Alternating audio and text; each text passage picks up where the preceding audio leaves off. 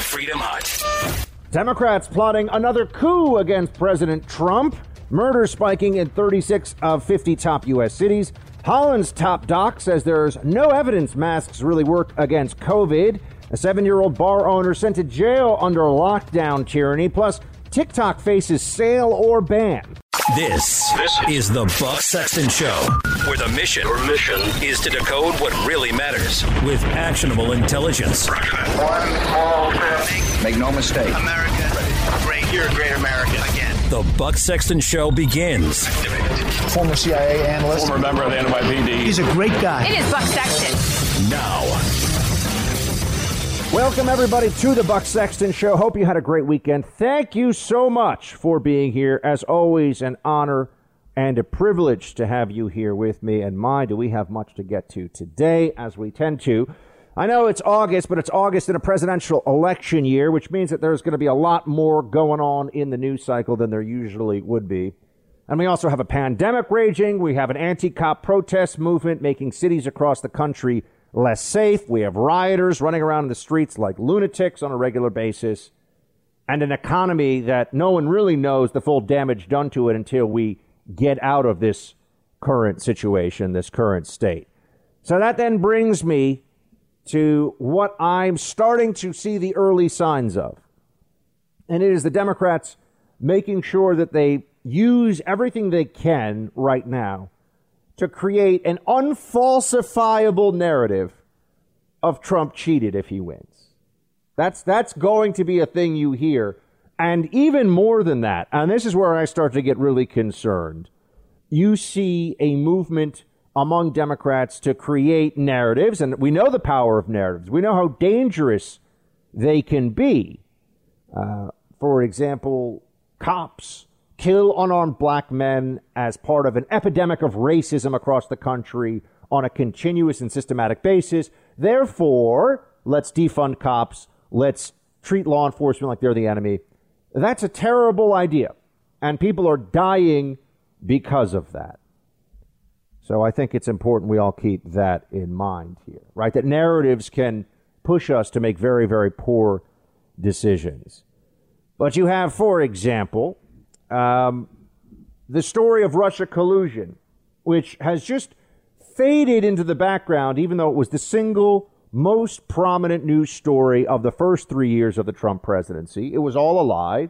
We used to hear from so called experts and big time news journos, multimillionaire anchors on a nightly basis that Christopher Steele, the author of the dossier, was such a brilliant, uh, a brilliant intelligence mind. Clearly, if he wrote this dossier, it must be true. We heard that there were going to be all these massive revel- uh, revelations. Adam Schiff and other Democrat members of Congress promising the other shoe would drop. Tick tock, tick tock, any day now. No, that was not true. That was all a lie. And what we saw was that that lie wasn't just a media lie used for the purposes of a political weapon against the president, but also used as an excuse within the apparatus of the federal government to go after the President of the United States, to use the law enforcement apparatus to try and create this, not, not just an investigation, but a prosecutable offense out of nothing to force an impeachment, to force a destruction of all that so far the Trump administration had been able to accomplish. We, we see all of this and we understand very clearly that this was a deep state coup effort, right? We see that they were using these lies beyond just convincing people that Trump was evil, that Trump was bad. They were using them as the basis, as the predicate for investigation, as the justification for spying tools to be used against the President of the United States. And now we see something else happening. The story that's out there about Trump won't uh, concede, Trump won't allow himself to be defeated in this election. It doesn't matter. He won't step down. Now, there's no basis for this, right? There, there's no reason to believe that this is actually true. But it doesn't matter that it's not true. The same way it didn't matter that Russia collusion was all a big lie. They are going with this. They're doing everything they can here because it is useful for as long as they can get away with it. It's useful uh, to say things like Trump is a fascist. That's absurd. He's had the biggest opening for fascism imaginable, if that's what he had wanted. And look who the real fascists are Cuomo yelling at people that they need to do what he says or else. Newsom unleashing the force of the state to lock people down unless it's a protest, then it's okay. Remember how last week I said uh, sarcastically, are rules just for the little people? We know they are just for the little people. Mayor Bowser of D.C. officially exempted. And I believe that I got the, the ball rolling here with a mega viral tweet. I'm just going to say it. That was seen all over the country saying, hold on a second. Why do we have a two week quarantine in D.C. for anyone who comes from certain states, but it doesn't apply to all the not socially distanced mourners at John Lewis's fourth funeral ceremony? Really? Ah, it's all political. Rules are for the little people. It does not. They, they don't care how much they have to lie. They don't care how how they're distorting and destroying principles on a regular basis. It is useful in the moment. Hypocrisy is powerful if you embrace it, and that's what they've done. So we have these stories that President Trump is not going to leave office. Uh, this is based on nothing. We have stories about him as a fascist, or we even have people coming. Here's Jim Clyburn saying exactly that. Play 13. What I said starting about two and a half, maybe three years ago after one of his State of the Unions, that I feel very strongly that this is, man has taken on a strong arm tactics. And I feel very strongly that he is Mussolini, Putin is Hitler. I said that back then, and I believe that. I believe very strongly this guy never had any idea about being one to peacefully transfer power. I don't think he plans to leave uh, the White House. He doesn't plan to have fair and unfettered elections. I believe that he plans to install himself uh, in some kind of emergency way uh, to continue to hold on to office. And that's why the American people had better wake up. Oh, we're supposed to wake up and believe this absurd lie. We're supposed to believe that Trump is a fascist who won't leave office if he loses. What are they saying this based on? Absolutely nothing. But in you know, in the meantime, you have the liberal intelligentsia, such as it is, the lib establishment, being very clear that they think that there might be a contested election. So they're trying to convince you Trump won't leave office if he loses. They're also telling you there's going to be an election that they don't think is going to be a clear victor on election night. But I thought Trump was so terrible he's going to lose by so much. Oh no, no, no. They know it's going to be it is going to be a tight election. We all see that coming. And they're doing things like having John Podesta in a war game. This is written about in the New York Times. And this is how it goes. Uh, a big popular win for Joe Biden and a narrow electoral defeat, presumably reached after weeks of counting the votes in Pennsylvania in a war game. For this war game, they cast John Podesta, who was Hillary Clinton's campaign chairman, in the role of Mr. Biden. They expected him, when the votes came in, to concede, just as Mrs. Clinton had. But Mr. Podesta, playing Biden, shocked the organizers by saying his party felt they wouldn't let him concede. Alleging voter suppression, he persuaded the governors of Wisconsin and Michigan to send pro Biden electors to the Electoral College. In that scenario, California, Oregon, and Washington then threatened to secede from the United States if Mr. Trump took office as planned. The House named Mr. Biden president, the Senate and the White House stuck with Mr. Trump. At that point in the scenario, the nation stopped looking to the media for cures and waited to see what the military would do. The military deciding the election. These are very influential, powerful Democrats. This is the New York Times writing about this. And they're wargaming out what happens if Biden doesn't concede the election. And Democrats say, no, sorry, not letting it happen. Well, hold on a second. I thought they were worried that Trump wouldn't concede the election. Oh, what you're really getting here, I know you could say this is fantasy, this is wargaming. Why are they waste their time on this? This is absurd. Or is it? What you see here is a psychological refusal among the Democrat Party. And I don't mean this just a few Democrats, a few crazies. I'm not talking about Antifa here. I'm talking about the very top levels. Think of how much Trump has deranged them and this presidency has emotionally wounded Democrats. They can't ha- they can't psychologically process how the country could elect this man. The thought of him being president for 4 years, us going through a pandemic and then the American people still picking Donald Trump over the Democrat, it doesn't matter who the Democrat is. They simply cannot bear it. They can't bear it to the point where they're considering any and all options to stop it from happening. Given that they already tried the soft coup of the Russia collusion lie and the deep state against Trump, given that they've tried to convince some stealth Democrats, you know, leave behinds in the administration or in the uh, executive branch to use the 25th Amendment to remove Trump from office, all these, that they tried this preposterous impeachment of nothing that didn't go anywhere. Given all these things, what do you think the Democrats are not willing to do the next time around?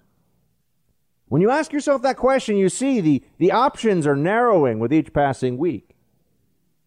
They're narrowing, and that's also why they're trying to change the rules now.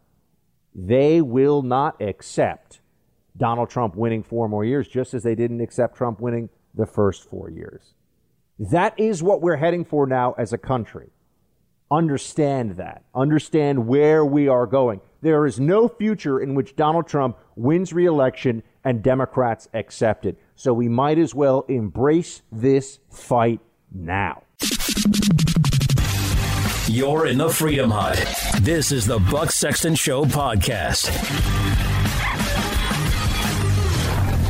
Call me a cynic, Joe, if you will, but one thing I think we all learned in the year 2000 is that Republicans are pretty good at fixing the way we count ballots in this country.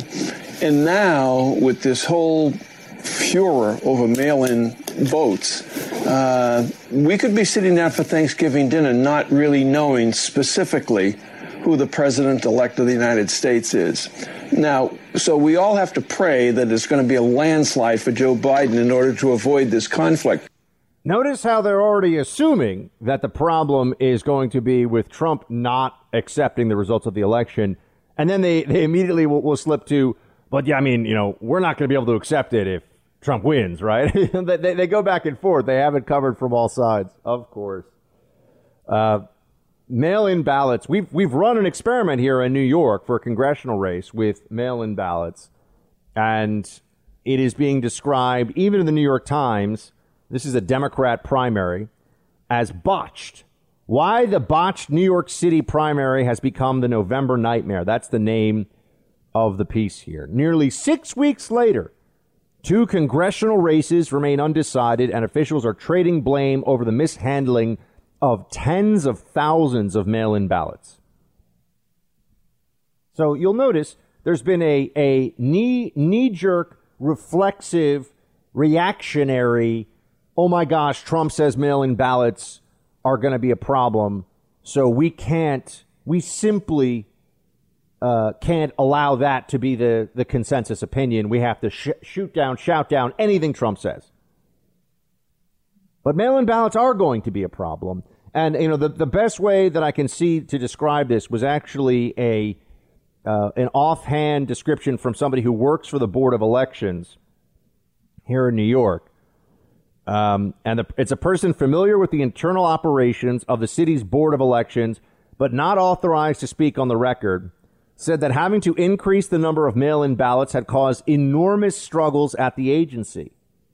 Imagine saying, this is the quote from the person in the article we don't know who this is, but it really illustrates it well. Imagine saying, I'm having a dinner party for 10 people, and then saying, no, it's 100 people. It's a very steep learning curve. You don't say. Oh, but Buck, people have been doing absentee voting for years. Yeah, that's a small percentage of overall votes. And absentee votes often don't even get counted before the election is determined, right? They would only get counted if the election is so tight in certain states that you would need to see based on the outstanding ballots. What happened in New York? Why is it that six weeks, six weeks have passed? Can you imagine what the country would be going through? Can you imagine what we would be facing as a country if we went through a six week long, oh, let's fight it out over how to count these different. Remember, it's what you saw in in Florida in the year 2000 and ended in Bush v. Gore, the Supreme Court. Play that out across the entire country, all of America. Every state has mail-in ballots. Every state is going to be contested under all kinds of rules, and they'll they they will argue over not just how the rules are enforced about ballots. Democrats, leftists, because we know they always try to structure the system to favor an outcome not a system that favors fairness. Democrats will contest the very rules themselves that they will then also contest based on outcome. Oh, this should not have been a requirement beforehand. Oh, this is unconstitutional. This is discriminatory. This everything. They will they're going kitchen sink, my friends. They're going to throw everything they have at this. What were the problems in the New York election? Uh, this includes Carolyn Maloney, who's been my congressman in New York City for a very long time, and it's a classic rich lib. Uh, she's got a primary challenge, and and you're you're going through how how many votes need to be in question for there to be a problem. And looking at this congressional primary, well, when you start to see what the real difference is here, then all of a sudden you understand, hold on a second, we are signing up for a a disaster. An absolute disaster if we allow this to go forward. Um, you're talking about in the low thousands of votes that separate out these two uh, these two candidates. New York City Board of Elections sent more than 750,000 ballots with prepaid return envelopes. 400,000 were mailed back. And when you look at the difference in these uh, these races, you're talking about a few thousand votes right now separating out who's ahead, who gets to be a member of Congress from who doesn't. And we're we're going to believe what that they're going to get it better. Oh, here we go. Mr. Patel trails the incumbent, Representative Carolyn Maloney, by some 3,700 votes. More than 12,000 ballots have been disqualified.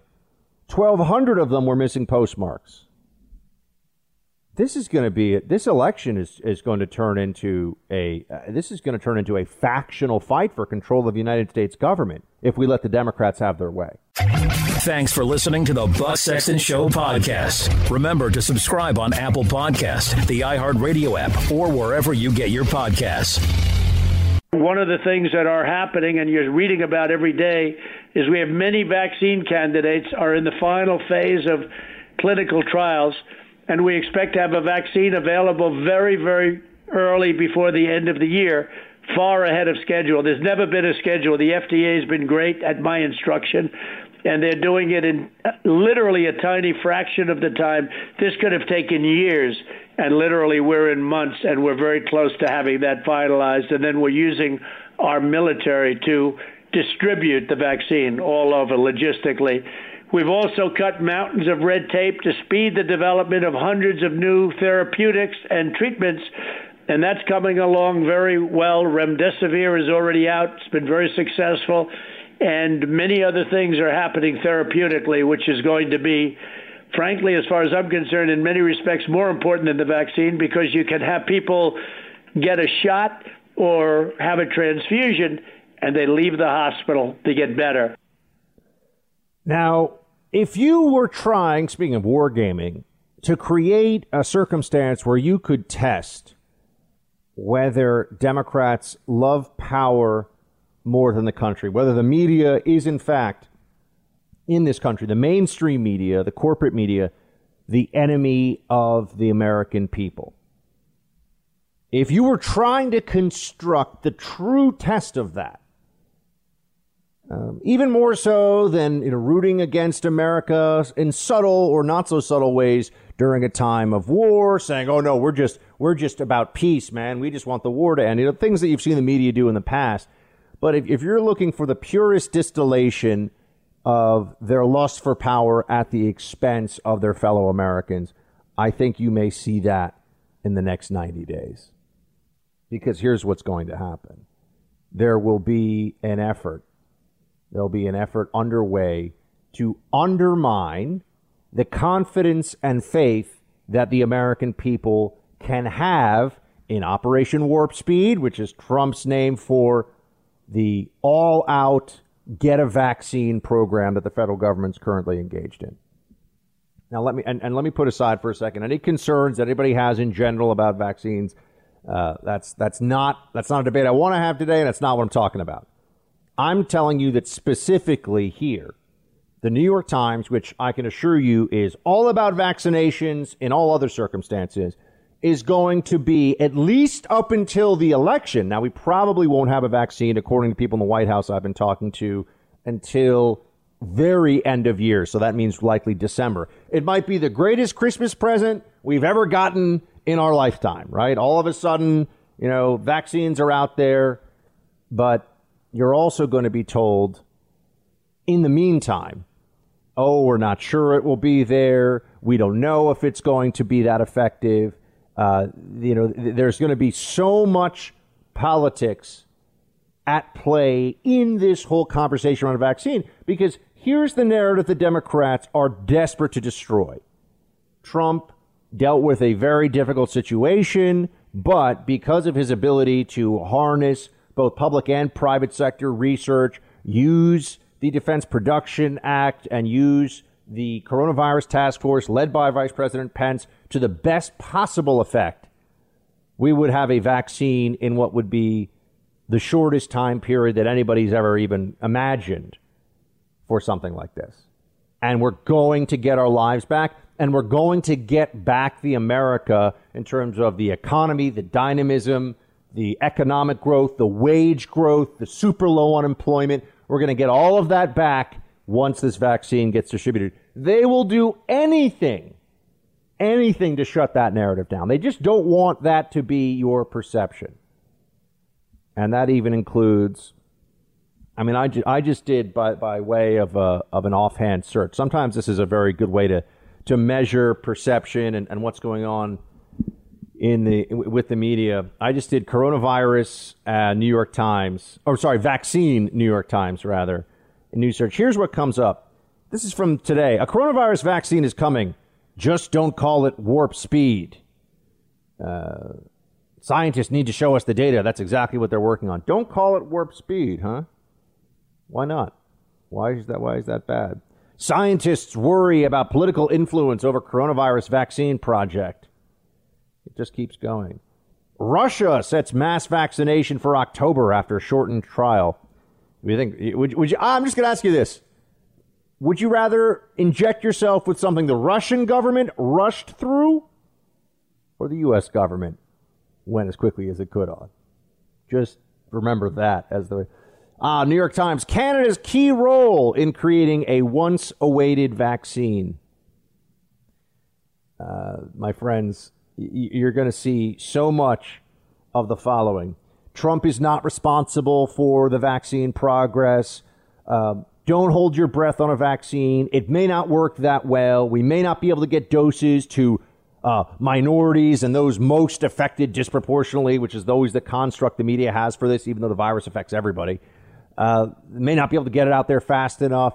It could have been faster if it weren't for Trump. You'll hear that they'll they'll find endless variations of negativity to infuse into all reporting on the vaccine up until the election day. Because think about this: what what is the uh, what is the the lives saved estimate that we would have if Trump gets this vaccine done in let's say by the end of the year?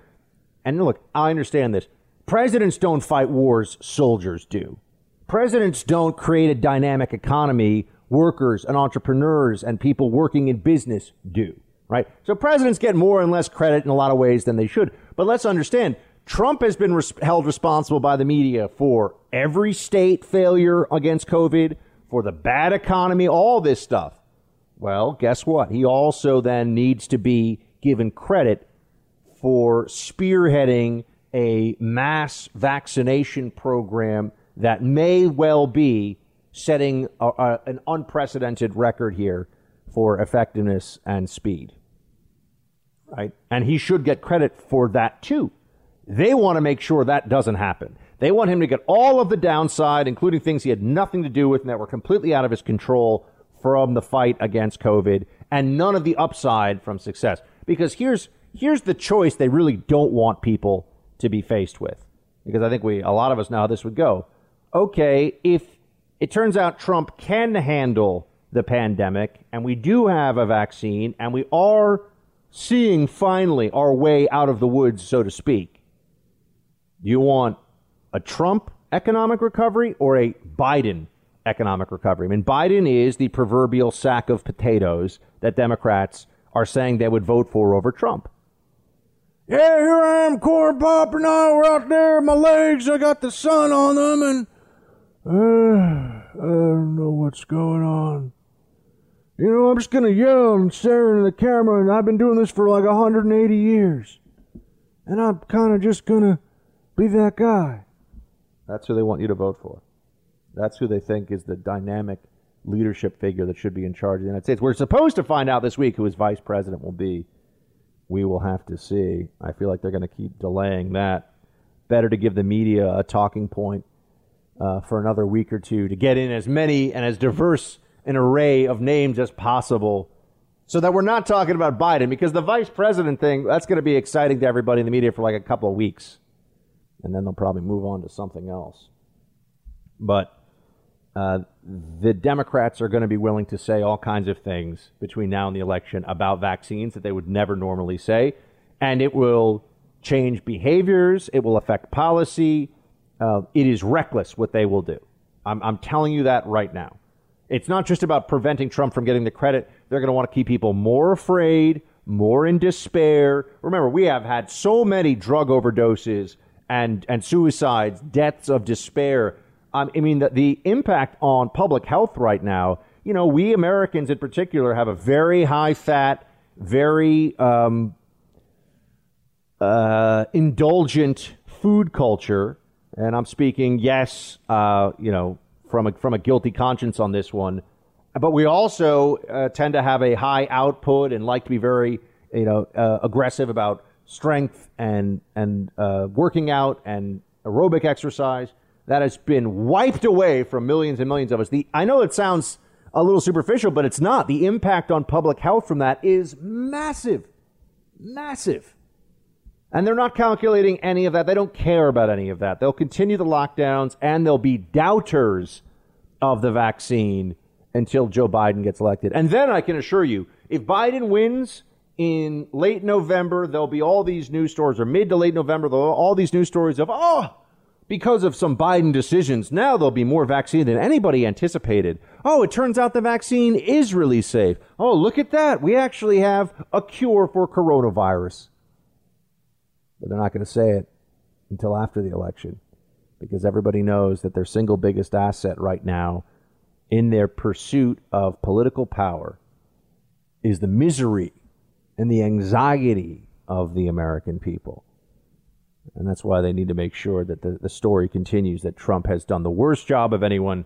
Joe Scarborough, fake Republican, actual Democrat. Play clip two.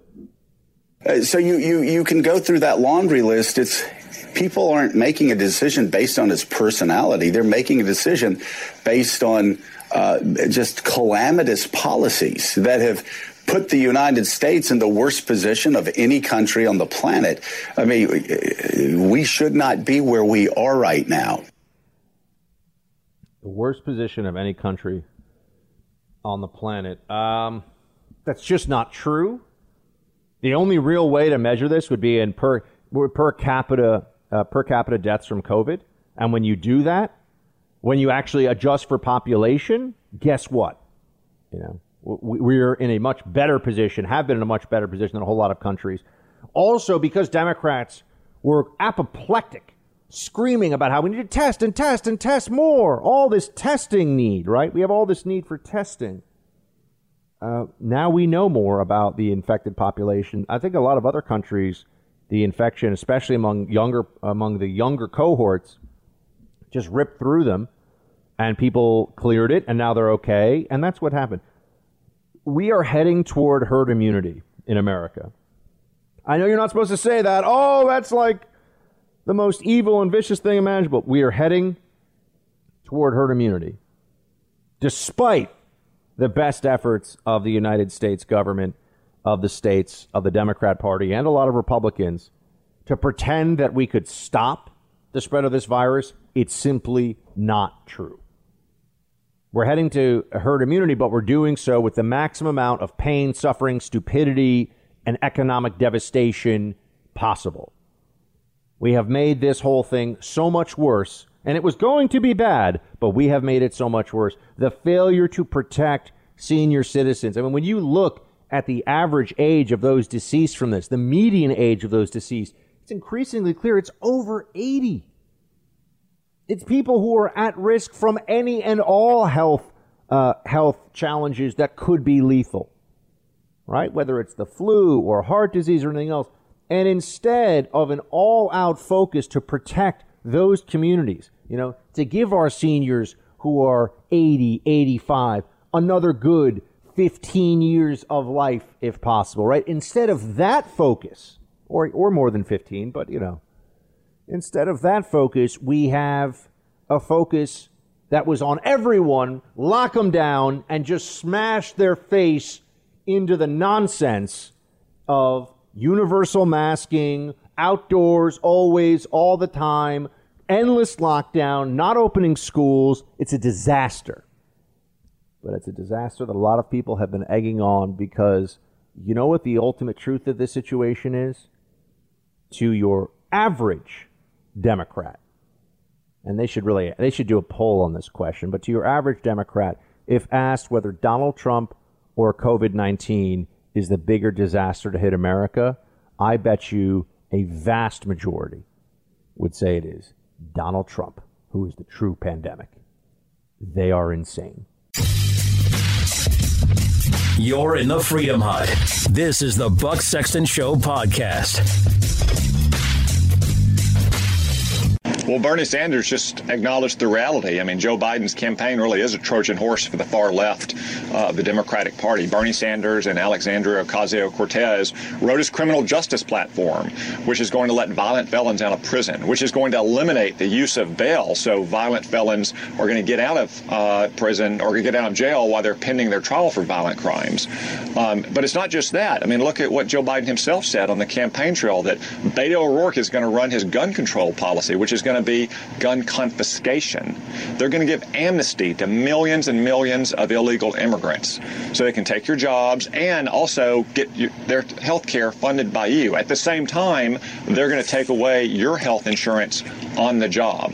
They're also going to take radical steps like turning Washington, D.C. into a state or packing the Supreme Court to rubber stamp their left wing agenda.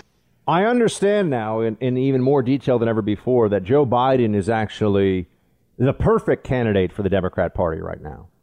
He's perfect for them. Let me explain why. He, because he's been in politics so long and he's a an entirely unremarkable white male senator from Delaware, right? People that don't pay that much attention to politics, perhaps some of the swing voters will not really know about the leftism, which Senator Cotton there points out that Joe Biden will infuse all across America the socialism that will really be a driving characteristic of a Joe Biden presidency. But also, Joe Biden has no political legacy to protect. He, in a sense, becomes the man brought in to shake everything up, to destroy, to do whatever is necessary, whatever the left wants him to do, and they will revere him for all time afterwards for it. But he has no, there's no Biden, uh, there's no Biden son who's going to run for president. There's no Biden name that's going to echo through the ages as someone that is going to be elected just based upon that.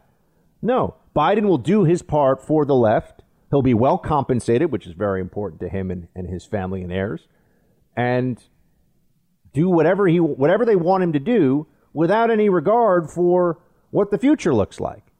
Right? In, in a sense, he's brought in as as the guy who doesn't care what comes politically 10 years down the line. This is his shot to be president. The left knows it. And so he's being offered up and he'll do whatever they he'll do whatever they want him to do. And the most disastrous of their policies, Biden's not smart enough to figure this out, will be left at, at, at his feet. But things like amnesty, once they get that through, my friend, there's no undoing it. So Biden then just becomes the perfect weapon of the socialist left. That's what's happening. Thanks for listening to the Buck Sexton Show podcast. Remember to subscribe on Apple Podcast, the iHeartRadio app, or wherever you get your podcasts. Biden supports raising your taxes. They want to raise your taxes three, four, or even five times. And on businesses, they want to put all your businesses, which is basically from a lot of standpoint, your jobs out of out of business. He wants to pack the court with radical far left judges, indoctrinate your children with what they're teaching in schools, which we're ending and we've ended. And they want to have open borders, sanctuary cities, but open borders. They want to rip down your wall. Think of this. Wants to rip down your wall. We're spending billions of dollars building one of the most incredible structures you've ever seen. It's one of the largest developments ever in the history of this country. Think of that, the wall. It's, you know, hundreds of miles long, oh, over 500 miles. They want to rip down your wall. It's what kept a lot of very, very sick people out of our country, and now it's keeping bad people out of our country, people that we don't want. What that Trump said there, what could you point to and say it's not true about Joe Biden? Higher taxes, sanctuary cities, abolish borders, indoctrinate your children. I mean, they, they would quibble with the terminology, but all of that's true. That is what Joe Biden would do. That is what Joe Biden wants. That's what the Democratic Party wants. All true. So, why is it that that's not really reflected in perception in so many of the states that are going to be in play for this election? Well, because as you know, there's going to be different messages for different groups and oh gosh, Governor Whitmer up in Michigan, when she's not being a tyrant, oh yeah, she's making sure that Michiganders know that Joe Biden's on their side. Play 15. I think Joe Biden's message resonates with Michiganders. We're hardworking, good people who want competent governance that looks out for us and keeps us safe. I think Joe Biden offers the kind of steady, ethical leadership that, that we're craving right now. And number two, the fact that they've announced that they're taking ads off makes me very suspicious.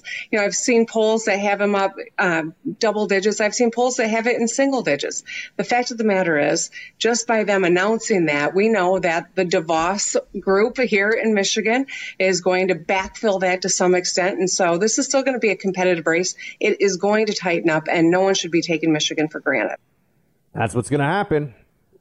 Democrats who are in the more purple and in play states are going to be taking a message to their people of just platitudes and BS. Oh gosh, Joe Biden, yeah, he just wants good governance and looking out for you. And Joe Biden's a moron. Really? Not a smart guy. No one thinks he's a smart guy. No one thinks he's good at anything, really, other than running for Senate in a state that, and no offense to Delaware, you know, once you kind of get entrenched there, I mean, you're kind of the senator from Delaware. There's not going to be a whole lot of challenges. So, you know, the guy really is is about as, you know, politically is, is as impressive as being like the mayor of Buffalo, but he does sit in the United States, Senate, you know, or mayor of any kind of mid mid tier city. Um, but nonetheless, Joe Biden is the offering of the Democrat Party in this year. This is what they're telling us we need to be doing. I think it's completely absurd. And he's also at the forefront of a party that right now wants to defund police. They haven't given up on this.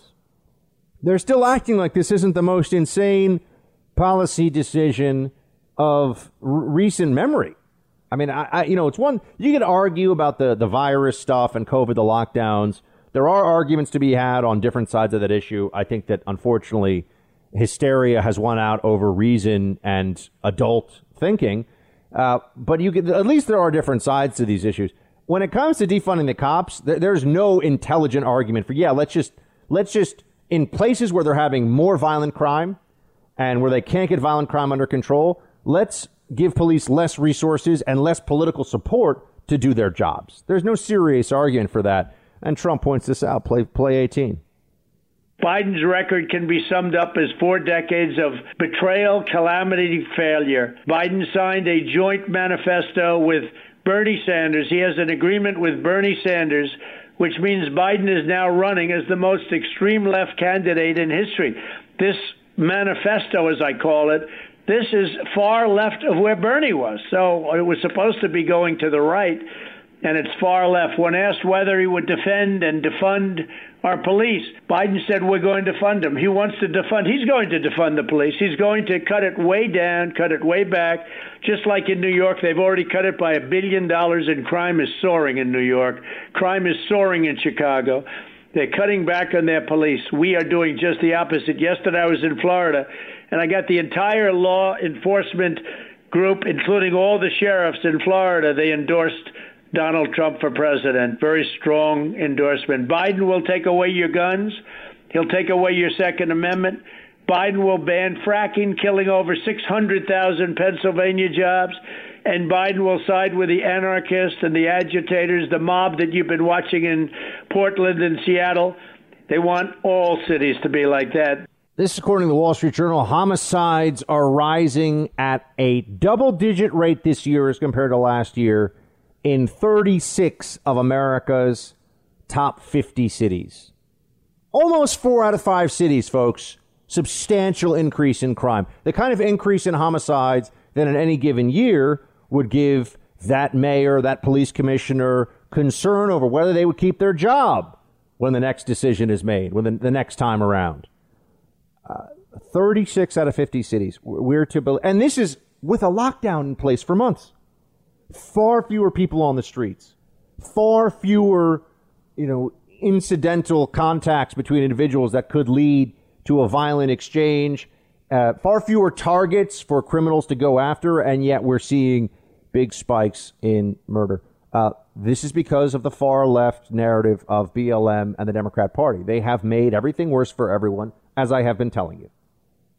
This is what has happened. It's not surprising. In fact, no one is surprised who is intelligent and serious that the narrative of BLM from the Democrats was in any way anything other than a disaster, right? There, there was no what? Oh, we're going to have police reform, greater transparency Greater transparency for police violence is not going to stop dozens of people from getting shot on a bad weekend in Chicago. It's not going to do anything for that. We all know that. But the far left is getting their way here. There is a a sense of, I think, snapback as well. There's there's blowback from the Trump presidency that and that the left is both enraged and descendant at this point in time. And, and while, as I said, Governor Whitmer, oh gosh, yeah, you're going to have all these, all these like real down home Democrats who just, oh gosh, I want everyone to be fine. And I just want, oh, Biden just wants to make sure you and your kids are safe. Oh, sure. They're going to be telling you all that crap. That's what they're going to say in Michigan, in Ohio, in Florida. You know, their Democrat surrogates are going to go out with that message. But to the base, it's going to be very different to the base, they're going to be speaking the truth about how this is going to be the most left wing presidency in history. It's going to be like Bernie without the burn. Play clip three. We're going to fight out our differences after Biden is elected. Mm-hmm. But right now, the immediate task is to come together to defeat Trump. And then, as progressives, we're going to do everything that we can to make the Biden administration the most progressive administration that it can become. But right now, my message to our supporters hey, not only you get out to vote, vote early, but get your friends, your co-workers, your co-students out to vote as well. You see, Bernie Sanders' greatest vulnerability in running for president, his greatest political vulnerability, was the honesty of his positions. He, he is not really that different at all from the mainstream Democrat Party. In fact, he has clearly brought the mainstream Democrat Party much closer to him than the other way around. Uh, look at look at healthcare, look at look at education, look at uh, college, you know, student loans, all these things. The areas now of of shift in the Democrat Party have all been toward the left. There is not some rise of centrism and technocratic realism in the Democrat Party at all. That does not exist at all. What do you have? Bernie Sanders style policies. And that's why I think Scarborough, I mean, uh, that's why I think Sanders here is speaking to the base in a, in a way that they know, they know that all they have to do is show up. Yeah, maybe they don't like Biden. No one's enthusiastic about him. They show up, they vote for this guy, and they'll get Sanders policies from a super old white dude like Sanders in that regard, who is going to put a female minority on the vice president ticket and is going to then catapult that VP to run in four years. And let's also be very clear. Would, why, why would Joe Biden not, a year or two into his presidency for personal or health reasons, say, I'm going to step aside and let my vice president take over now? He then becomes a, a, the, their, their absolute hero, right? He can do whatever policies the left wants. He can step aside, hand over the reins, and he will have saved, in the Democrats' eyes, saved them from four more years of Trumpism. I, that that to him, and and he gets to just you know ride off into the sunset, and they're all going to talk about how wonderful he is and how he saved the republic, and it's a and doesn't have to do anything really. He just has to show up. In a sense, it's like Biden as VP for Obama. To, the guy's a moron. He just has to show up, be, be Obama's VP, but now he gets to be the presidential contender just because he was there. He's the I just show up guy. And somehow, like magic, it keeps working for him. Just show up. Be wrong, be corrupt, be dumb, doesn't matter. Show up. And he will he will have the most you know, the most incredible opportunity to become a beloved, truly beloved Democrat figure. Now, again, I, I said to you, they're going to make him maybe do a lot of crazy policy stuff. We'll see. He might do that. He also might just move aside and let the left wing VP that he picks do all of that. And he will have just been the transition piece. Either way, he wins.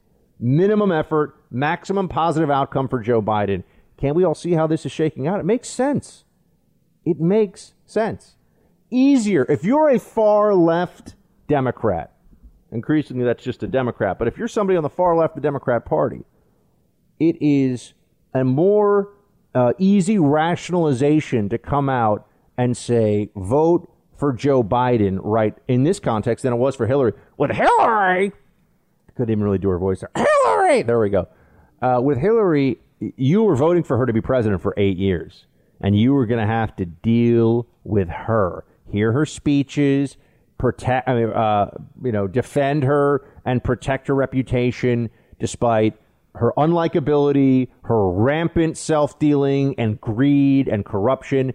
Democrats were going to have to deal with all that with Joe Biden. Vote for Biden, but you're going to get the first female minority president out of the bargain. And, and you're going to uh, fool enough people in those flyover states, Michigan, Wisconsin, Ohio, that you're going to have Biden and, and then give them a left wing policy agenda it's perfect.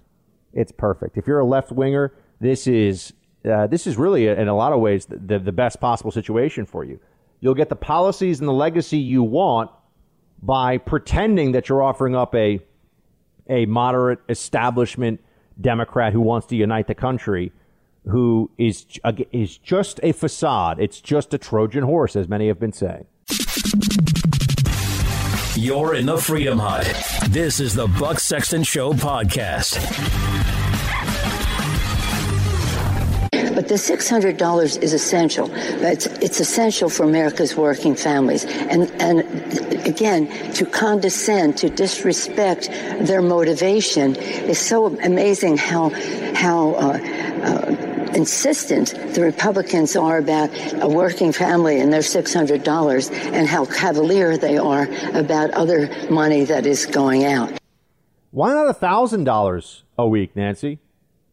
I mean, come on. Why be so cavalier with with people's troubles and their and their problems and their future? Why not a $1,000 a week in COVID relief for everybody who's home? Does anyone want to try to answer that? I mean, under Democrat logic, the more the more money the federal government gives to people who are staying home, the more it cares about them, the more considerate and understanding and decent they are. Forget about whether that disincentivizes people going back to work. You see, Democrats fundamentally seem to think that value and wealth are created through government policy. That if the government passed a law, if Nancy, Nancy Pelosi passed a law that said that everybody in America is a is is worth a million dollars, and just put a million dollars in a bank account for everybody, then we would all be millionaires.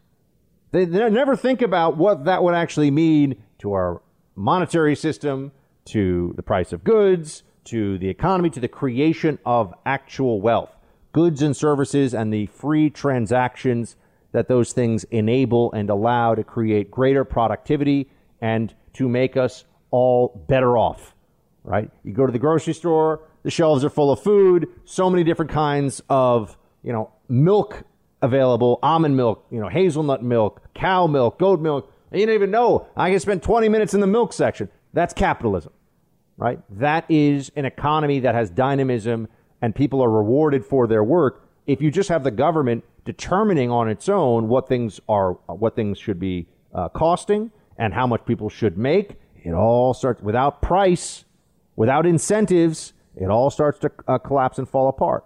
Now, I'm not saying the whole economy will collapse if we continue $600 a week of unemployment insurance. I'm just pointing out that it's a disingenuous position for Democrats to say, oh, well, we just need to extend the 600 again. Republicans are only fighting that because they're condescending and mean. No, Republicans are saying, look, we want to get people money, but we do need people to start going back to work.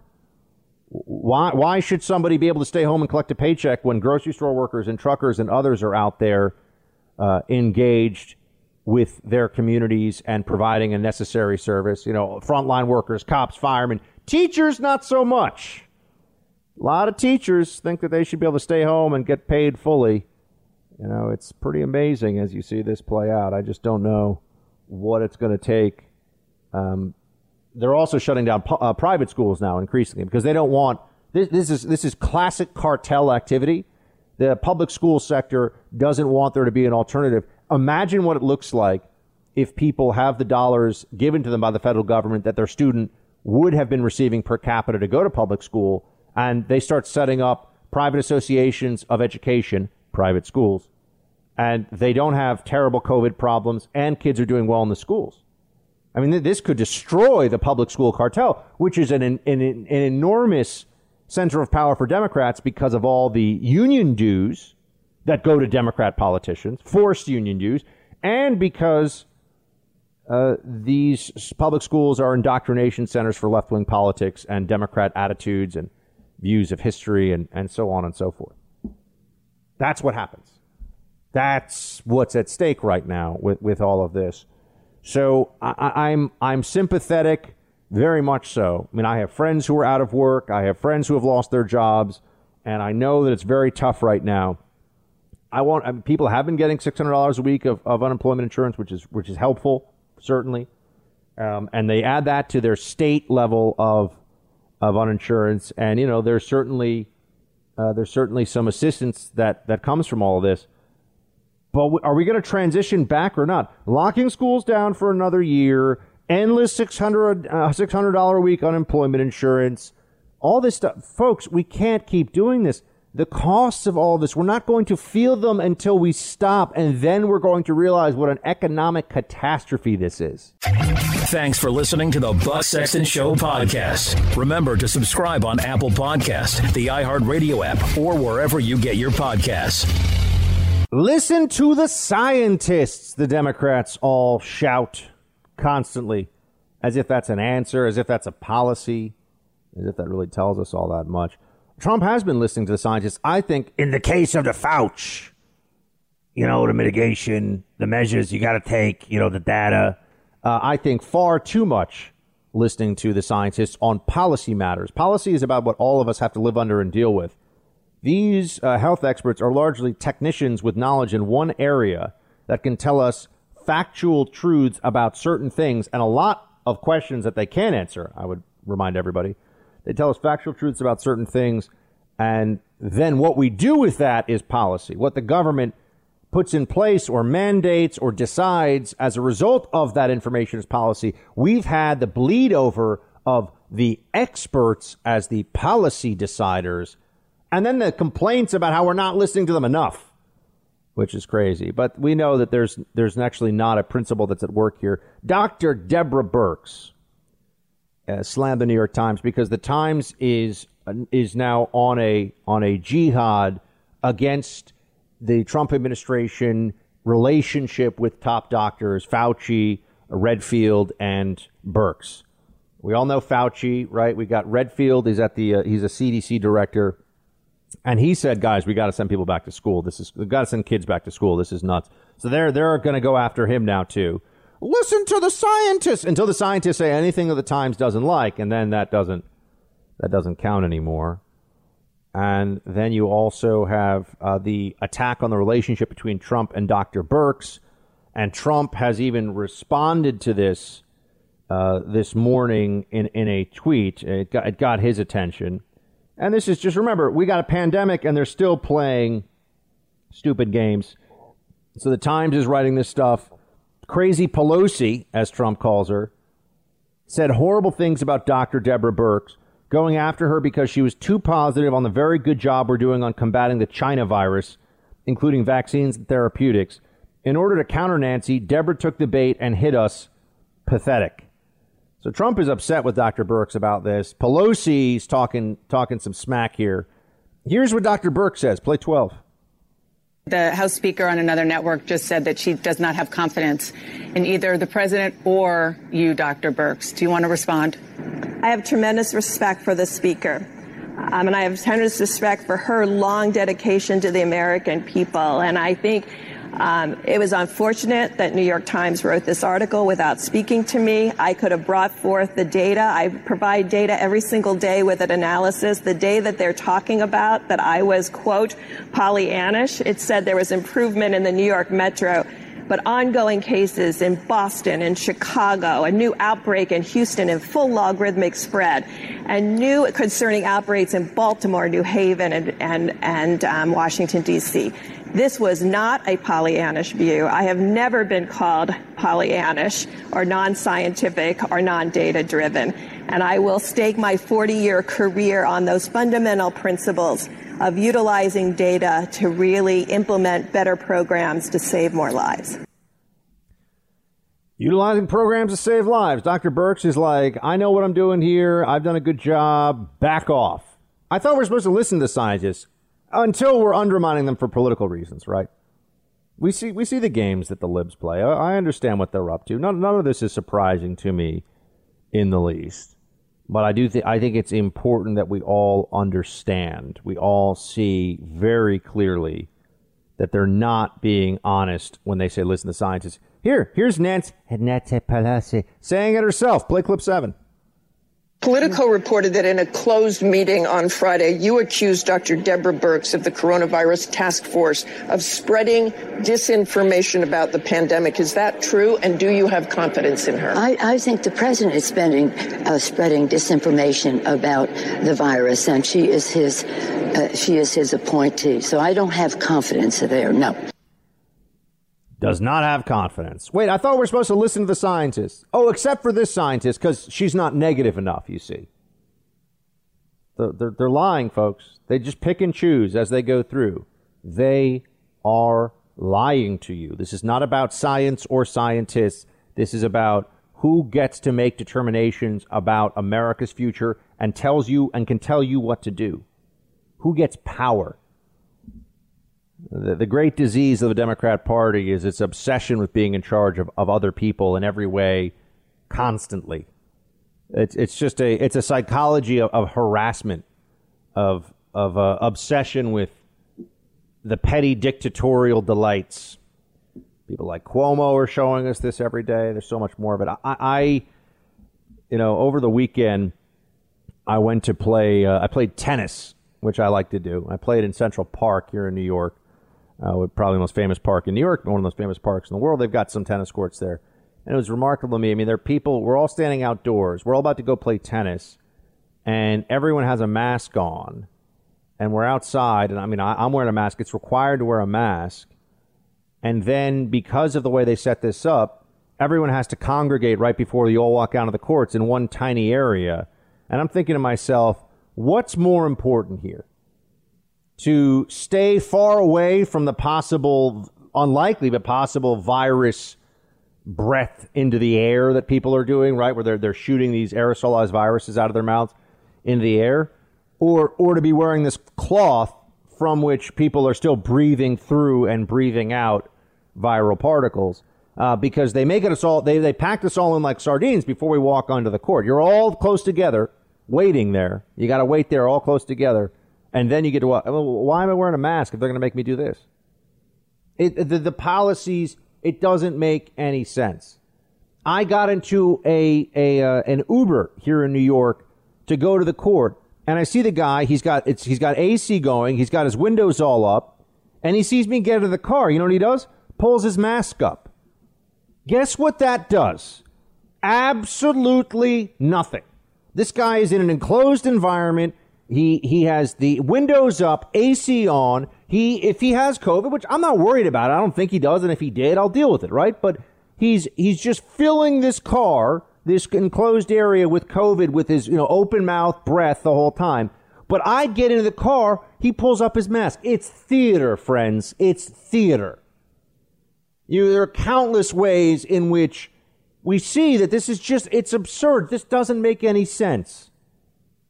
It doesn't make any sense. Look, Dr. Birx uh, recently said that given that the, the spread is ever, bro, folks, remember when I, I told you that contact tracing was a joke, and I was right because the thing is all over the place. You're not going to trace this. We had a requirement. We weren't going to even enter phase one in New York until we had enough tracers in place. Stupidity. A joke. Oh, we're going to trace this. Yeah, sure we are. It's now in rural areas all across the country. Folks, this is spreading everywhere. It's spreading everywhere. But the death rate is much lower as long as seniors are, uh, are, are sequestered as needed and protected in different areas of the country. We're going to have a pretty low death rate in this phase of the pandemic. And then when we get through this phase, we're going to be closer to herd immunity, if not be at a degree of herd immunity, so that we don't ever have these kinds of major outbreaks like this again. And if that's what ends up, if, if herd immunity ends up stopping the outbreak, all this stuff they've made you do, all the masking and all the, all the hospitals and all this stuff, the 15 days that's now heading for 150 days, we're going to be at 150 days the next two weeks. 15 days to 150 days to stop the spread. And what we find out is that about 135 of those days were totally unnecessary. All we have to do is basic precautions. Don't go to work if you're sick. Wash your hands. Keep your distance from people as you can and go about living your life. Would have the same outcome. Here's a story that you're not going to see in CNN or any of these mainstream. Uh, and when I say not going to see, it might be on you know, the bottom of, a, of the website linked somewhere and, and get a total of 5,000 clicks or something over the course of 24 hours, right? It, may, it might be a nothing burger story for them. But I think it's important uh, because we are told that if you have any questions about um, about what to, about masking, you're a bad person who doesn't listen to science. The Netherlands is a very sophisticated, highly educated European country uh, with a very high quality of life, excellent health services, and here I just I just tell you, um, the Netherlands, the Dutch, right, the Dutch people, don't wear masks. They don't wear masks.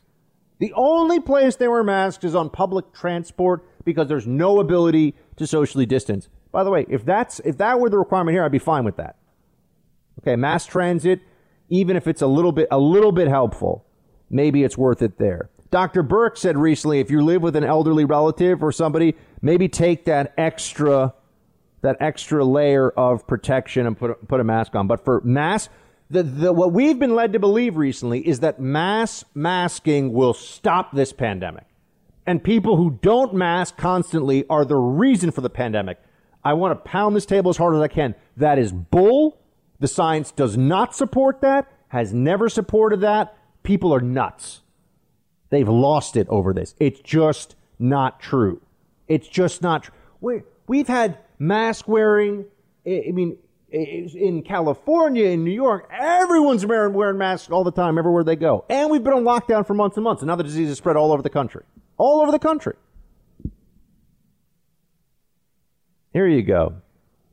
Um, the head of infectious disease in Zuid-Limburg, which is the reason, uh, the region rather hit hardest by pan- by the pandemic in Holland, the Netherlands, same thing, pointed to a Norwegian study, again very sophisticated, very uh, high level of healthcare and and scientific uh, scientific capability, a Norwegian study showing that 200,000 people must wear surgical masks for one week to stop a single COVID 19 case. This is the Daily Mail. That's starting to sound about right. Given how ineffective these masks are, what you're telling everybody is we're going to have a million people that are going to wear masks to stop five, ten COVID cases from happening. Of those five or ten COVID cases, what are the chances that it's somebody who's going to be deathly ill? Very, very small. So the disease is still spreading everywhere despite the mask wearing. And no one's no one's even allowed to talk about it. In in the Netherlands, they do not they do not wear masks. Face masks in public places are not necessary based on all the current evidence, said Coen Berends, spokesman for the National Institute for Public Health and the Environment in the Netherlands. Quote, there is no benefit and there may even be negative impact. Uh, is this uh, uh is the I just want to know is the national it's basically the equivalent of the National Health Service of the Netherlands. Are they a bunch of science denying lunatics? Is that what we're supposed to believe? No, they're talking about actual studies, actual study of whether masks work. You know what everybody else relies on? Wear a mask because we say so, because we think it'll help, maybe, but we don't know. But wear it or else. Fear. Fear. If it was so effective, my friends, if it was really meaningfully effective, look at the way that these viruses spread. You know, they always talk about the R1 number, and if you know, if each person infects two people, then you get to exponential spread. If the mask was even 50% effective, you'd be able to shut down the pandemic very quickly anywhere you wanted. If the mask is 10% effective, does it really make a difference? No. If 90% of the spread that you would have from an infected person happens even if they have a mask on, then what are we doing? What do we, re- what do we really think the benefit is? And there are drawbacks to it. I was walking around yesterday. It was 90 degrees here in New York. Could barely breathe. It sucks, okay? I hate it. And people that are walking around say, oh, just wear it, do your part. No, idiots. I'm outside. I'm not infected, and I'm not getting infected. And I'm not infecting anybody else. Stop living in a fantasy land of fear you know, I, I just want to know why the Dutch, why the Dutch are uh, able to go through life like this, and they're they're fine, and they're they're not they have they've had a better health outcome than other European states with severe lockdowns and mask wearing. You know, and this was all in response to a a major study.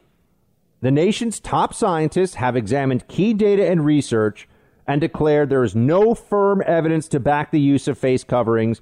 Indeed, they argue that wearing the wretched things may actually hamper the fight against the disease. So the Dutch, who are such anti science savages, the Dutch are like, guys, look at the data. It does not support mask wearing. It just doesn't. Does anyone seem to, does anyone care? Does it even matter anymore? Or are people so invested in their belief about the magic of the mask that it doesn't matter what science tells us? Hmm. You're in the Freedom Hut. This is the Buck Sexton Show podcast. Oh, and it's not just the mask wearing, it's also the other lockdown policies. This coming from the Blaze, place that I remember working when it just had a handful of employees. I was there when that thing started. Exclusive. Arizona bar owner charged with crime for violating COVID 19 executive order says the business may not survive. Deborah Wool, this is a story from Aaron Colen. Deborah Wool owns a small neighborhood bar in Apache Junction, Arizona called Lucky Strikes. Her business has been financially devastated by COVID 19 lockdowns And on the one day she opened up to offer takeout services in April, she was charged with a crime. As a result, Wall is facing thousands of dollars in fines from the misdemeanor and from citations issued by the Arizona Department of Liquor. With her bar- uh, business barely surviving, she can't afford to pay, and she doesn't believe she did anything wrong. And so now uh, they they are she's facing the possibility of getting uh, you know getting arrested over this. Now now we're arresting uh, seven year old ladies that have run their business for years and years and years because they didn't do things exactly as the state mandated based on what is increasingly obviously capricious and arbitrary junk bullcrap scientific interpretation. Where it's really just fear and control, folks. I mean, the, the guy, I, I want to know, someone explain this to me, okay? Because I, I'm trying to, to make sure everyone understands really what's at stake here and how, how bad all this is. Because as far as I'm concerned, in America's new COVID tyranny, a governor could issue an executive order that you must eat vegan as a health emergency, whether it's from heart disease, climate change, take your pick. And if you refuse to, imp- uh, to comply, that governor could imprison you. Sorry, but it's for your health, they'd say as they clank the door on your metal cell. Thanks for listening to the Buck Sexton Show podcast. Remember to subscribe on Apple Podcast, the iHeartRadio app, or wherever you get your podcasts. How are some of the worst hit states by COVID cases, at least this summer, doing right now? What does the policy look like? Are they finally on the other side of that, oh, so difficult curve? We've got Congressman Andy Biggs with us now from the great state of Arizona. Congressman, good to have you back. Good to be with you, Buck. Let's start before we get into the more general national level policy, how we get our lives back, how we end the tyranny, how we start living again as a country uh, in freedom and in some degree of prosperity. Just let's focus in on Arizona because you were getting a lot of attention for a big spike in cases. How are you guys doing there? How's hospital capacity? What are the cases looking like? Are you on the other side of the curve? Tell us what you can. Yeah, I think we are. So one thing, Buck, is is uh, as in so many places, the numbers don't tell the story.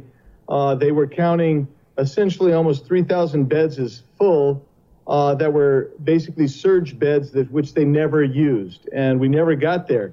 And so we're we're uh, the hospitalization rate is way down over the last six weeks. The case fatality rate is way down over the last six weeks.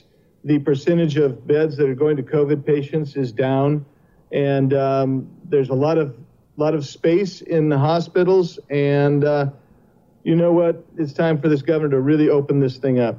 Where are you right now in terms of lockdown? I think people keep referring to a reopen. Uh, n- no major state that I know of has reopened. That's not really the way that people should be thinking about it. We're just in a less severe lockdown. Certainly the case in New York, where they've changed, where, where I'm doing this show right now, they keep changing what the opening status is, even from the metrics that they themselves sent. How are you doing in Arizona, and what would you like to see happen over the next, say, 30 days? Well, the, the governor issued about a month ago uh, a lockdown on bars, um, swimming, uh, public swimming pools, and, and water parks. Uh, he, you know, this type of thing. The, the reality is, he, he could open that up, and we're going to be fine. We're going to be fine. We have to trust people to be free, and that's what I would like to see. The other issue is he's basically put this weird thing on the schools where he says, yeah uh, we're going to push back the opening of schools, uh, but then he's going to leave it up to the locals. And so this becomes a problem because you've got some districts where the unions are saying well, they don't want to open no matter what. And then you've got parents who want to send their kids to school. The data is real clear on this. And uh, uh we just need him to make a decision that's really, uh, for, in my opinion, forward thinking. Now, Cong- we're speaking to Congressman Andy Biggs of Arizona.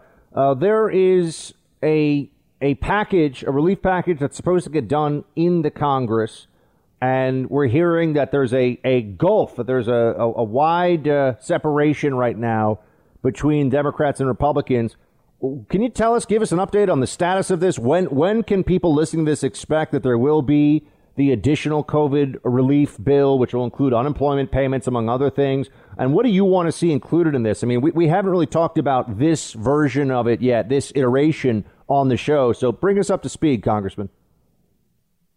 Okay, so first of all, Buck, you need to know that there's still something over a trillion dollars that has not been dispersed from the last bill.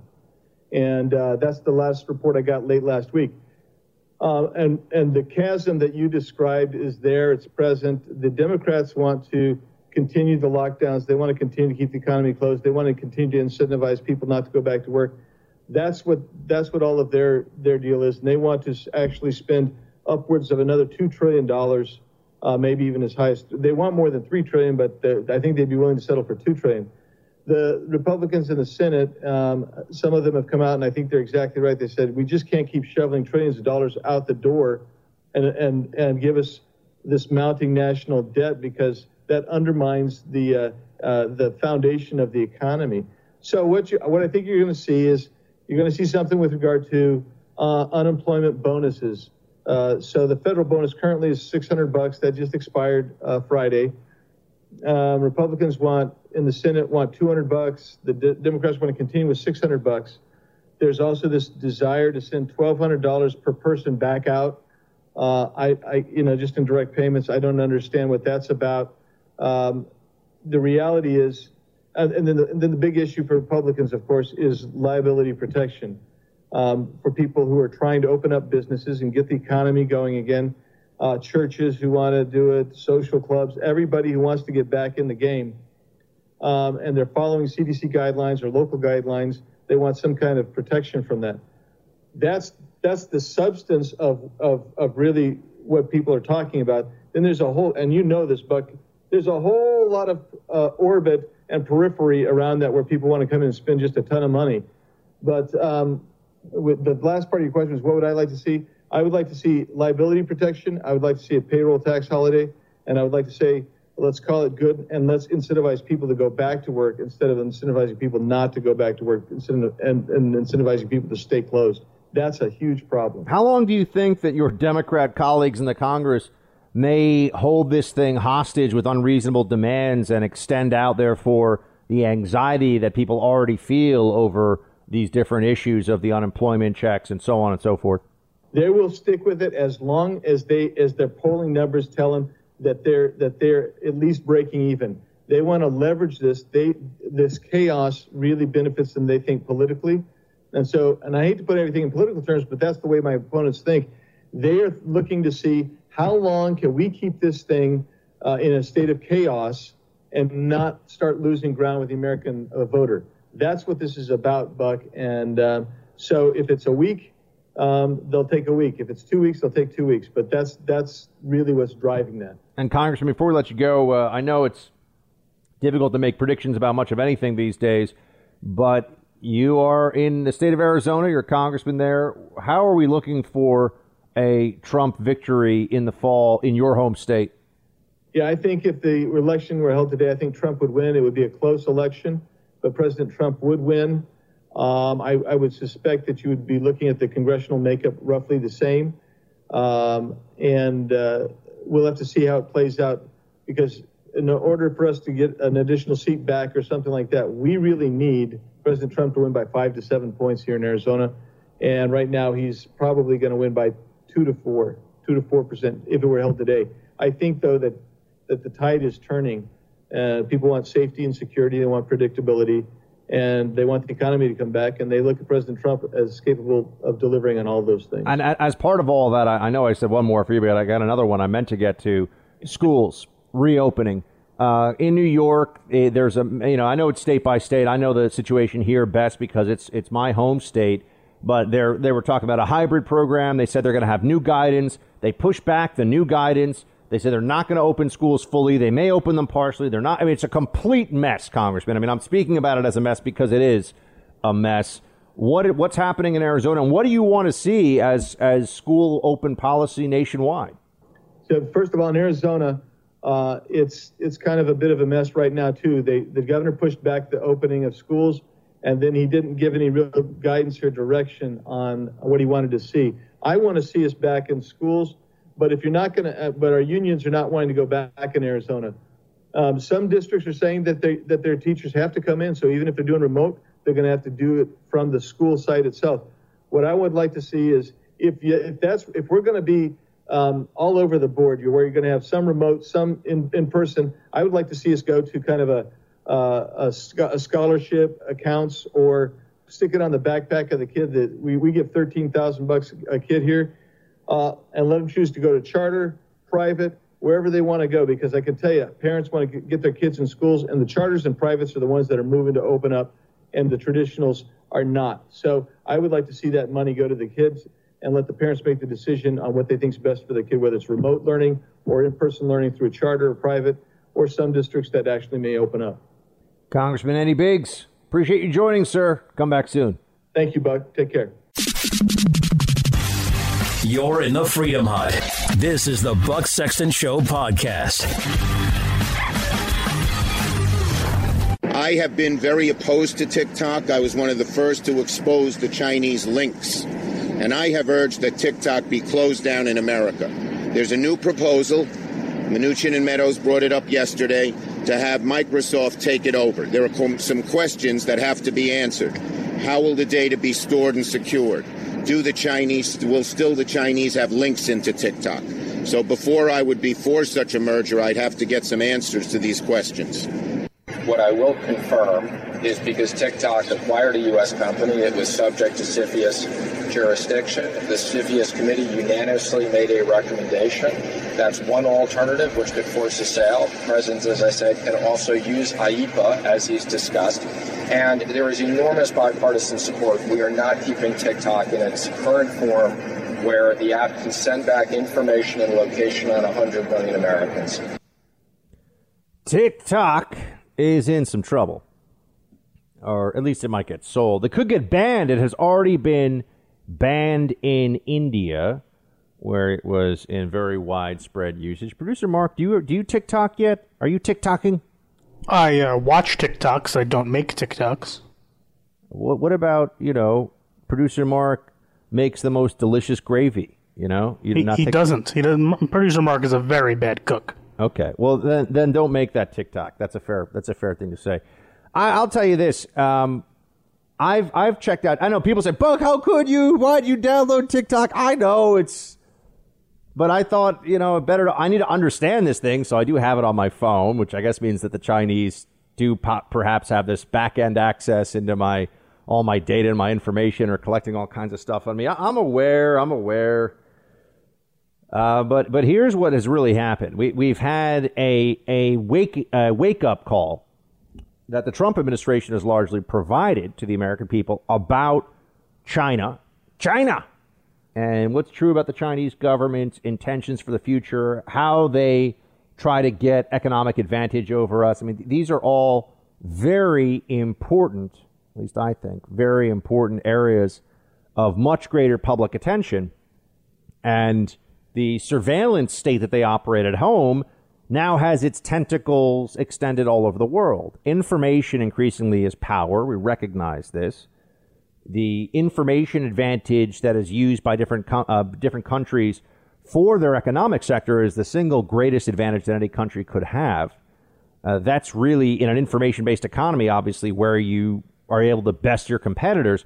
And the Chinese have been stealing our intellectual property for decades in a way that nobody can ever really fully understand other than to just say it has been massive, systematic, and catastrophic for our long term uh, competitive advantages. Catastrophic. I think we're already there. It doesn't mean we shouldn't stop it now, but who knows what the long term consequences of this are going to be. And that then brings me to uh, what we're going to do about TikTok because people are concerned. A lot of Democrats and Republicans are concerned that this app, which if you don't really know what it is, it's like watching Instagram, but only videos, and they're these short videos that pop up in your feed, and they all have uh, pretty much not all of them. They usually they have music, and I'll tell you this: it's addictive. I mean, you can sit there and waste 40 minutes of your life looking at TikTok videos as in the blink of an eye. It just feels like what I was, you know. You got videos about how to do different.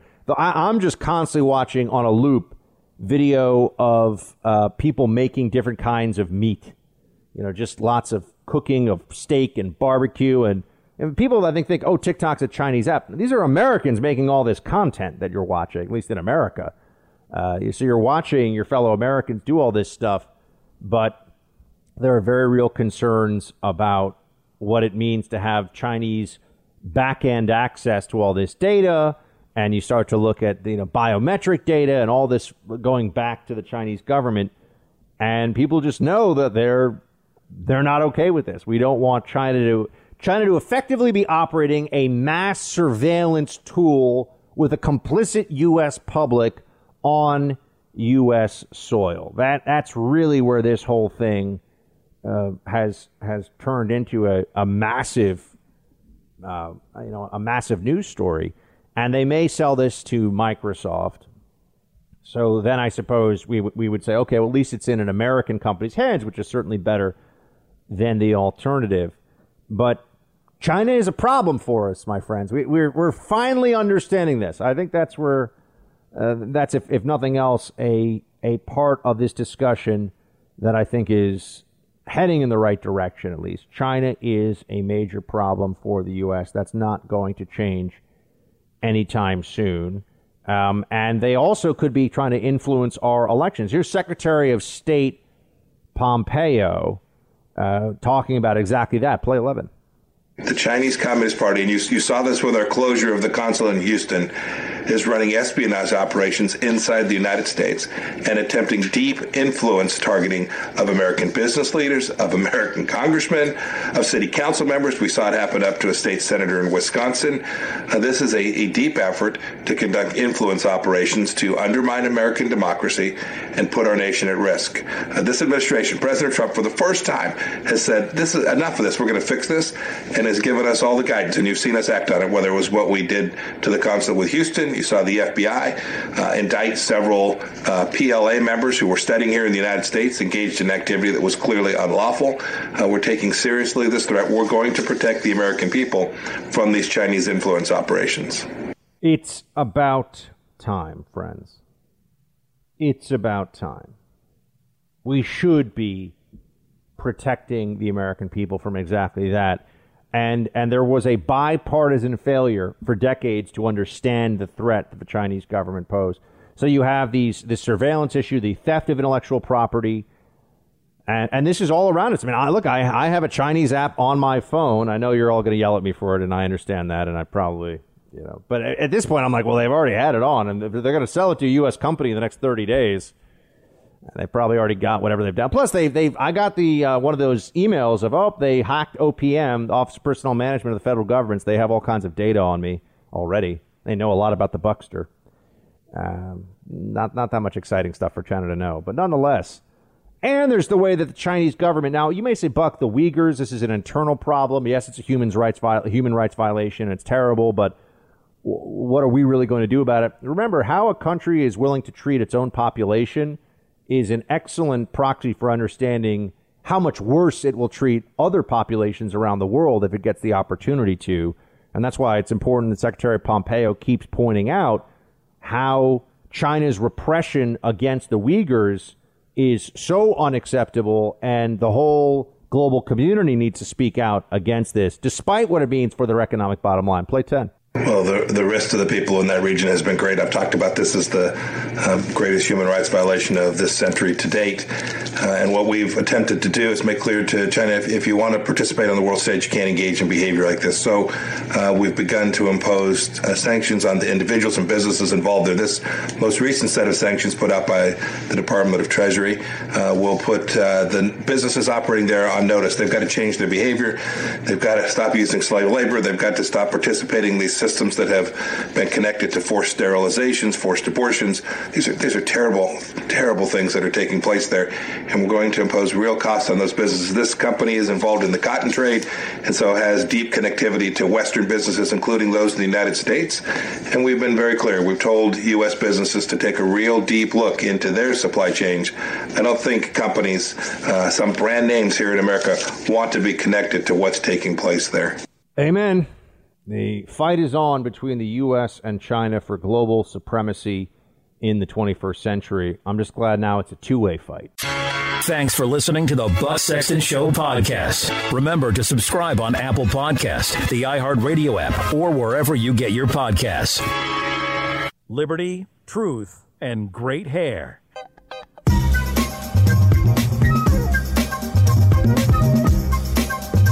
Feel those funky beats.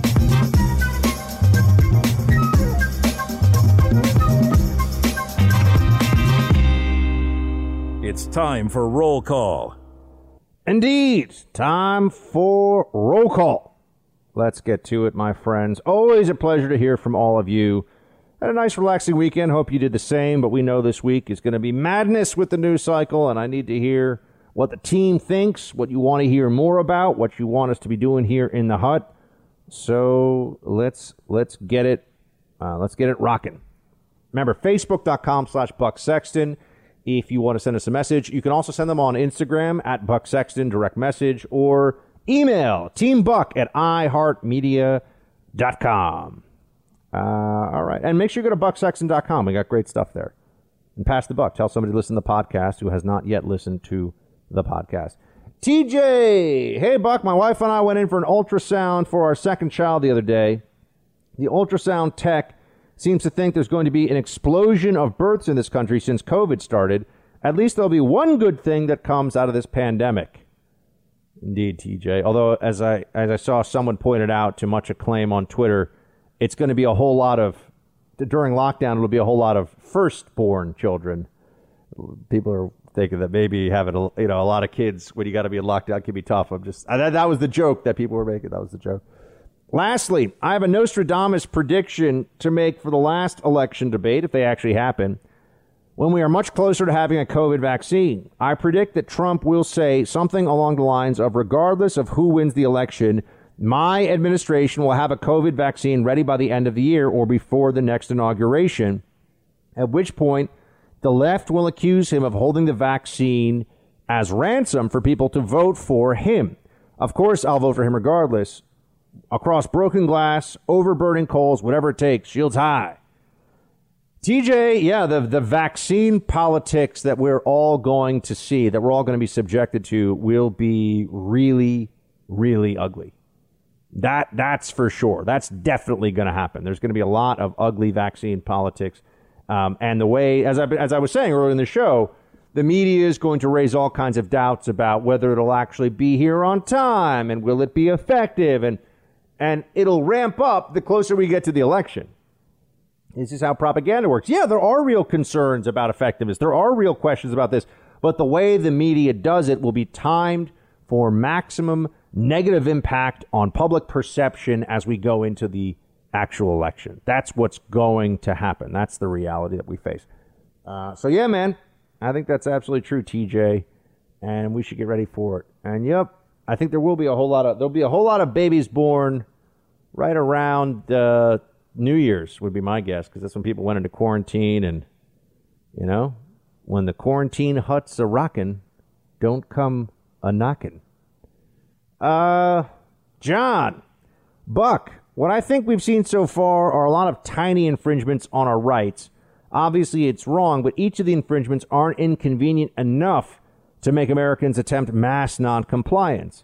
People ha- uh, have a for the greater good mentality. I hope Fauci pushes for a goggle mandate because I don't see people complying with that. The useful idiots will, sure, but I think all the rest of us who have been drunk under the greater good mentality will wake up and say enough is enough.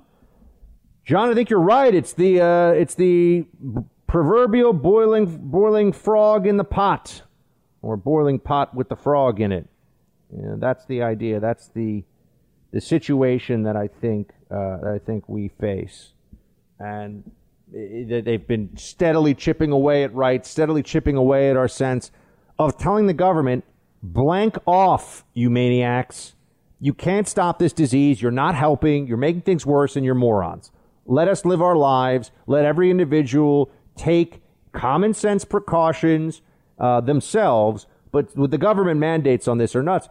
And I, I ask the question, and they never answer why don't we have all these government mandates every year for flu season? They won't answer it now because that raises problems for what they're trying to accomplish in this moment. But here's what I will tell you there will come a point in the future when people will start to raise that for flu season as well. Government loves all this control. Democrats love all this control. They don't want this to stop. Karen, hey Buck, your show keeps me informed and entertained while I'm doing housework and yard work. I really appreciate how hard you and producer Mark work to make it happen. Thank you, Karen. It is a lot of work, but we love it. But we appreciate that you appreciate it. Your impressions of Doctors Fauci, uh, Bernie Sanders, Nancy Pelosi, and Elizabeth Warren are spot on. You have a great ear for voices and accents. Thank you, Karen. You said you feel uneasy about doing Trump, but I've heard you fall into Trump voice for half a sentence here and there, and it's really good. Go for it. You know you want to. Probably, Karen. I no. I see. I the very best. The best. No, I, my heart's not in it. My heart's not in it. When you force it, it's really bad. Right, yeah, when it just happens. That's true of so many impressions, though. This is why people will say, Buck, do so and so, even friends of mine. And I'm like, I, I can't. It just, you hear it in your head and you do it when you hear it. You know, if you try to force it, it doesn't really work as well. You know, I've got a great producer Mark impression. Buck, don't forget about that interview this afternoon. Buck, be on time today.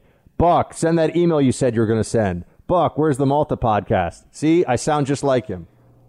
We'll do all those things, and I won't say any of that stuff anymore. I'm, I'm just telling you guys, my impersonation of producer Mark is spot on. It's not really an impersonation; it's more of a recounting of the things I tell you to do.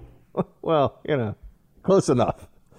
Uh, Andrew, Buck, and producer Mark. I laughed out loud as I was driving home with your podcast, and you played the mask debate montage. That should be used more often. Yes, indeed. The mask debate is a very important thing to keep in mind. You got to be on. You got to make sure that you're focused during the mask debate. I mask debated this weekend. Yeah, it can happen. You know, sometimes you're just out in public and someone sees you, and you're all of a sudden you find yourself, you know, in the midst of a mask debate, and they can get very upset when they see that. I've heard a public mask debate is actually a crime. It can be, especially if you get a little violent during the mask debate. All right. Uh, also, if you form a Team Buck group on PS4, I'll learn how to play Call of Duty and join you and that tall guy in Texas, Shields High. Well, Andrew, I'm, I'm certainly thinking about it. Although my brother, my older brother, who's the one with the PS4 that he gave to me, came back and took it away already. He's like, oh, actually, I want it this week. I'm like, well, I don't have a PS4. If you don't have a PS4, how do you play PS4?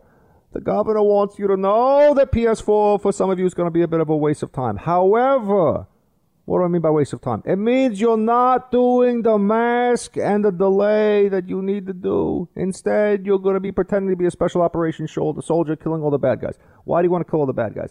Because when you own someone you're playing in multiplayer by squatting down on them and making obscene gestures after you've shot them with a sniper rifle, a fully automatic weapon, things actually are kind of funny. See, I played some. I played some Call of Duty PS4 stuff. Michael, hey Buck, can the CIA get involved in domestic law enforcement in this country if things get too far out of control? I guess they're. Uh, I guess they are less visible than local state police or even the FBI. Uh, Michael, n- not now. They can't by law, and you wouldn't want them to. There'd be a lot of CIA people like, "Good heavens, what will we do? Our cappuccino machine has been toppled by the rioters." I will write a memo. That's what the CIA doing law enforcement would be like. I'm just telling you the truth. Be like, oh no, I've been typing so much today about how we need law and order that my hands hurt. I need to put them in. My, I need to put my pudgy little fingers in some Vaseline. It's. I'm just telling you, it's not. CIA is not what people think it is. Um, Mitch, hey Buck, faithful listener on 1110 KFAB, 1110 KFAB Omaha, and the podcast. All right, thank you so much. I'm an over the road driver for UPS at night. Maybe you've already said this, but isn't it strange how few federal politicians have gotten the COVID 19 virus? I wonder if it weren't for HIPAA laws we would have found out by now the bulk of critics of hydroxychloroquine have been taking it prophylactically in secret. Well, Mitch, first of all, we love KFAB Omaha. That's one of our, our original stations that came out here with us on the show. And uh, we've had a great listenership there for years now. And uh, we really, really do appreciate it. So big shout out to KFAB Omaha. And as for um, politicians maybe taking hydroxychloroquine as a prophylaxis, I, hmm, I'm sure there are people who are taking it prophylactically and not telling anybody, especially if they're going to be exposed for a certain period of time, the same way you would for malaria, right? You take, uh, I forget exactly how it works, but I know for some malarias, you take it for, I think, a week before you're in the endemic area and then up to a month when you come back to make sure that it never gets a, a toehold, that the parasite, which malaria is a parasite, doesn't get a toehold in your system to replicate itself and then take over. And then malaria is really rough because not only can it kill you the first time around, you can have malaria relapses where the parasite, if your immune system gets compromised, can come back and uh, really mess you up later on. So ma- malaria is a debilitating, terrible disease. So people take the prophylaxis for it. I, I bet there are people out there who, especially if they're in a high risk situation, are taking malaria prophylaxis. I mean, uh, taking COVID hydroxychloroquine prophylaxis and not talking about it. I just don't understand why they keep talking about studies of super sick people in the hospital. See, and we all look at them and say that's not that's not what the use case is supposed to be. The use case is supposed to be at onset of symptoms, which is exactly the use case for Tamiflu. If you go to a doctor and you've had the flu, standard flu, for five days, they're going to say no, don't take Tamiflu. For the mo, I mean, unless maybe you're you know, a special situation, I don't know. But generally speaking, they're going to tell you if you don't take Tamiflu in the first 48 hours, it's not really that effective for you because it's, it's trying to stop the virus replication. And Tamiflu doesn't cure you. It just means for some people there's a lesser duration and less severity of symptoms. But you got to take it early on. And that's, you know, it's, it's also true of PrEP, uh, which is a pre exposure prophylaxis for HIV. So if you think you've been exposed to H, or if you think you're going to be, or in a high risk group for HIV exposure, you take PrEP uh, before, and it's less likely than if you do get exposed to HIV that you'll actually uh, have the virus take hold in your system and have a full scale infection. So I think that there are people taking hydroxychloroquine who aren't talking about it, but I can't even begin to tell you how many. I have no idea. You're in the Freedom Hut. This is the Buck Sexton Show podcast. All right, next up here we have. Uh, actually, producer Mark, how was your weekend, buddy? Well, uh, not great. Hockey's back, so I just spent the weekend screaming expletives at my television. Well, but at least you got to uh, have that bit of escapism.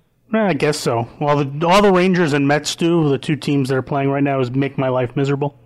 Mm. Who's better in their sport of the two teams? Uh, it's a toss up. They're both about the same right now. I think And the they're Rangers have like- a better future. Are they bottom of the barrel in the league? No, no, Or no. are They're they- both about league average. league average. Okay. Should be better, but they aren't. Yeah, I definitely did not watch any NBA games because you're gonna kneel during the anthem. You're not gonna have the Bucks there watching. No surprise on that one. You wouldn't have probably watched watched. anyway. I was about to say that, but at least I want to get the credit for not watching too. This has become a favorite conservative pastime now. We're like, we will not watch that sport. I will not watch uh, curling if they take a knee, you know, and then they take a knee. I've decided to to give up watching curling. Have you ever seen curling? Do you even know what I'm talking about? Of course, I know what curling is. Yeah, yeah.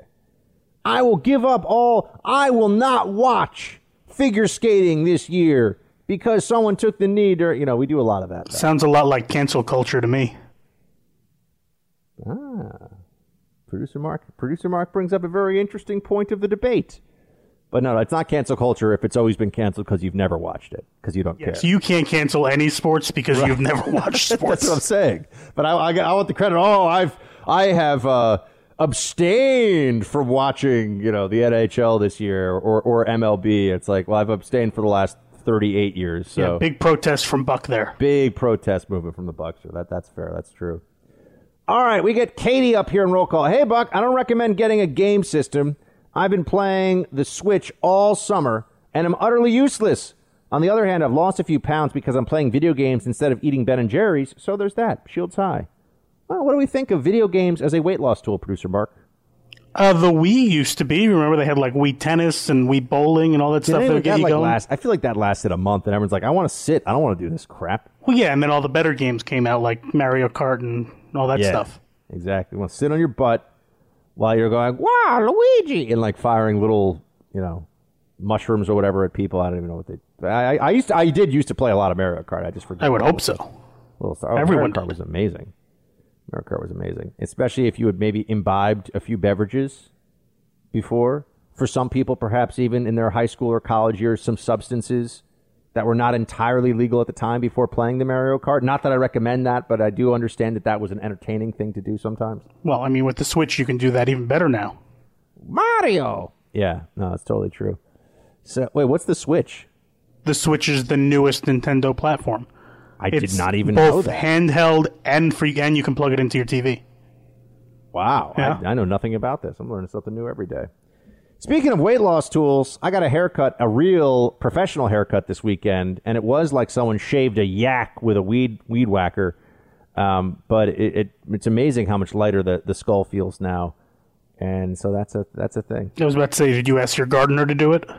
Uh, pretty much. The guy showed up and he was like, "Has anyone cut your hair in a long time?" He's like, "It looks like someone's been cutting a little bit." I was like, "Well, yes, but." He's like, "How long has it been?" I had not gotten a, an, a an official haircut. For, I go to a barber, by the way. I don't go to a stylist. It's a producer Mark, salon. So before you make no, it's a barber shop. Okay, they got the little barber thing out front. I go to a barber. But, do uh, is it is it men and women? No, just dudes. Okay. Yeah, but uh, it it had been six months since I had actually gotten a haircut. It's the longest I think I've ever gone. Wow. Yeah. All right, Toby, Buck, and producer Mark. Mike Slater touched on the subject of postmodernism last week. Oh, that's that fancy Yale guy stuff. Is it a subject I think you could deep dive into? Yes. Maybe that instead of the Malta podcast would be helpful for people to understand the riots we are seeing. Shields high. Hmm, yes, we'll talk about some postmodernism. Hmm. No, I'm just kidding, Toby. That's a good idea. Uh, we got a lot of ideas, but we don't have that much time to execute on all of them because we're very, very busy bees here in the Freedom Hut. We'll add it to the list of things that Buck says he's going to do but doesn't. Correct. So, uh, everybody, please do pass the buck. Speaking of that guy, and tell somebody to download the podcast this week. Our numbers keep going up because of all of you. And uh, we'll be back tomorrow with you, same time, same place, same love of freedom. Shields high.